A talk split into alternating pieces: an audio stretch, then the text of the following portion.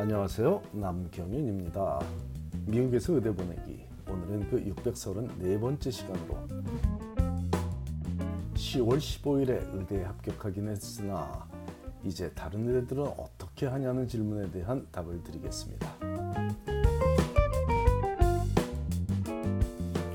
모두가 기다리던 10월 15일이 올해도 어김없이 찾아왔고 기쁜 소식에 온 가족이 감사의 눈물을 흘린 가정이 많이 있어 보입니다.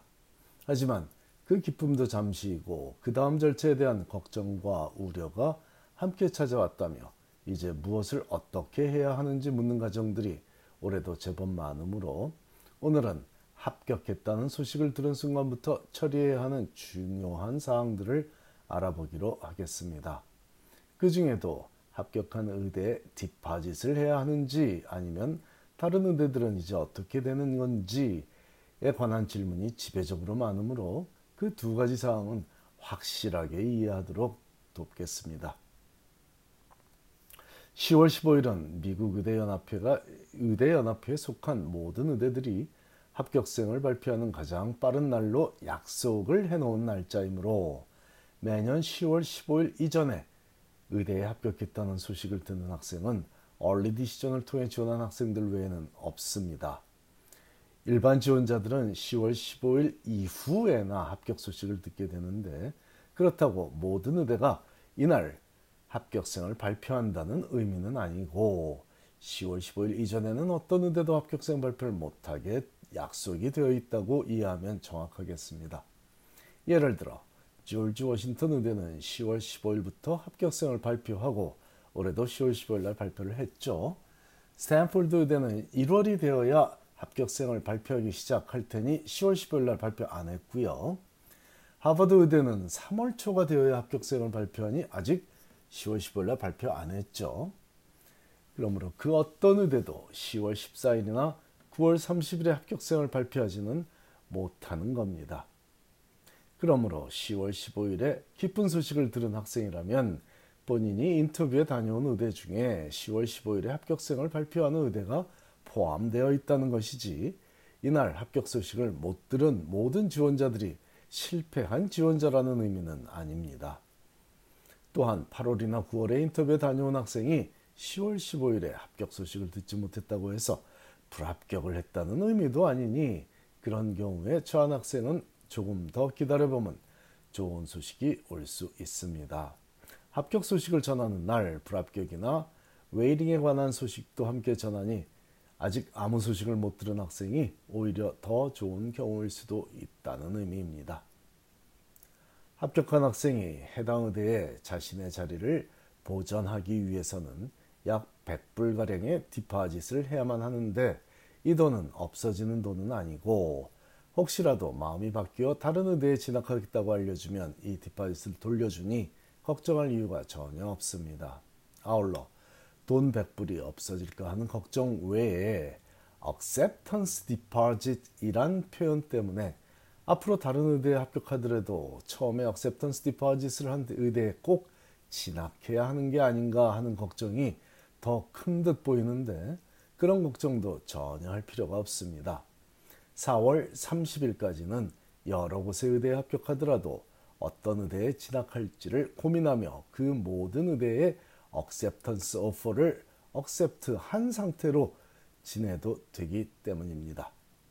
10월 15일의 의미가 명확하게 정해져 있듯이 4월 30일의 의미도 정확하게 정해져 있으니 모든 premed 자녀를 둔 가정에서 숙지하시면 좋겠습니다. Plan to enroll, PTE라고 하죠. Plan to enroll.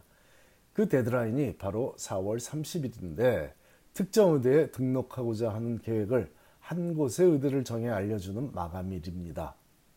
예를 들어 A라는 학생이 10월 15일에 조지 워싱턴 의대에 합격해서 acceptance deposit을 한 상황이었는데 1월이 되어 스탠포드 의대에도 합격을 했기에 그곳에도 acceptance deposit을 해놓고 기다리다가 3월이 되어 하버드 의대 waiting list에 올라갔다면 4월 30일이 되기 전에 조지 워싱턴 의대와 스탠포드 의대 중 한 곳을 정해서 PTE 즉 Plan to Enroll 이라는 notification을 학교 측에 제출해야만 합니다. 만일 이 학생이 다른 10곳의 의대에도 합격했었고 그 모든 의대에 디파짓을 걸어놨더라도 전혀 문제가 되지 않지만 2월 15일부터 접수받는 PT를 플랜트 인로를 4월 30일이 지나서도 한 의대를 정해서 제출하지 않았다면 그때는 도의적인 책임뿐 아니라 실질적으로도 불이익을 당할 수 있고 그 불이익은 합격 취소가 될 수도 있으니 4월 30일이 플랜트 인롤 PTE 즉 입학할 계획을 알리는 마감일이라는 것을 정확히 알아야겠습니다. 이 PT 개념만 정확히 이해한다면 합격한 의대에 디파짓을 해도 될지에 대한 걱정은 사라질 것이고 다른 의대에도 합격하더라도 어떻게 대처할지에 대해 명확히 알 수 있겠습니다. 그렇다면 PT를 제출하고 나면 모든 것이 종료되고 해당 의대에 무조건 진학해야만 하는 것일까? 아닙니다.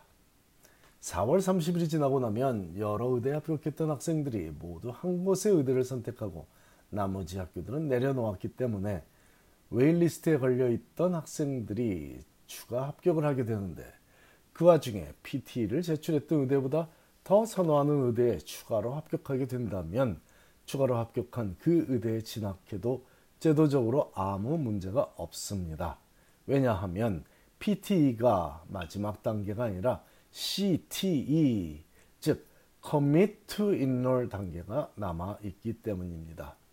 앞에서 예를 들었던 A라는 학생이 만일 4월 30일에 스탠퍼드 의대에 PTE를 제출했는데 Plan to Enroll을 제출했는데 진학 의향서를 진학 계획 의향서를 제출했는데 waiting list에 올라있던 하버드 의대로부터 5월 5일에 합격 소식을 듣는다면 A 학생은 계속 스탠포드에 진학하겠다며 스탠포드 의대 CTE Commit to Enroll 서류를 제출할 수도 있고 아니면 마음을 바꿔서 하버드 의대 CTE Commit to Enroll을 제출할 수도 있습니다. 이 CTE가 말 그대로 커밋먼을 하는 즉 확실한 결정을 하고 실행을 하겠다는 최종 의사표시 단계입니다. 그러므로 4월 30일에 PT를 제출하는 학생들은 아직도 더 기다리는 의대가 있다는 의미이자 각 학교가 정한 시한까지 추가로 CTE를 마저 제출해야만 하는 상황이고 4월 30일 이전이더라도 PT가 아닌 CTE 커미트 인로를 제출한 학생은 해당 의대에 진학하기로 확실히 결정했다는 의미이자 모든 절차가 마무리된 상황입니다. 다음 주에는 합격 소식을 전달받는 과정에 대해 궁금해하는 사항들을 조금 더 자세히 알아보기로 하겠습니다. 감사합니다.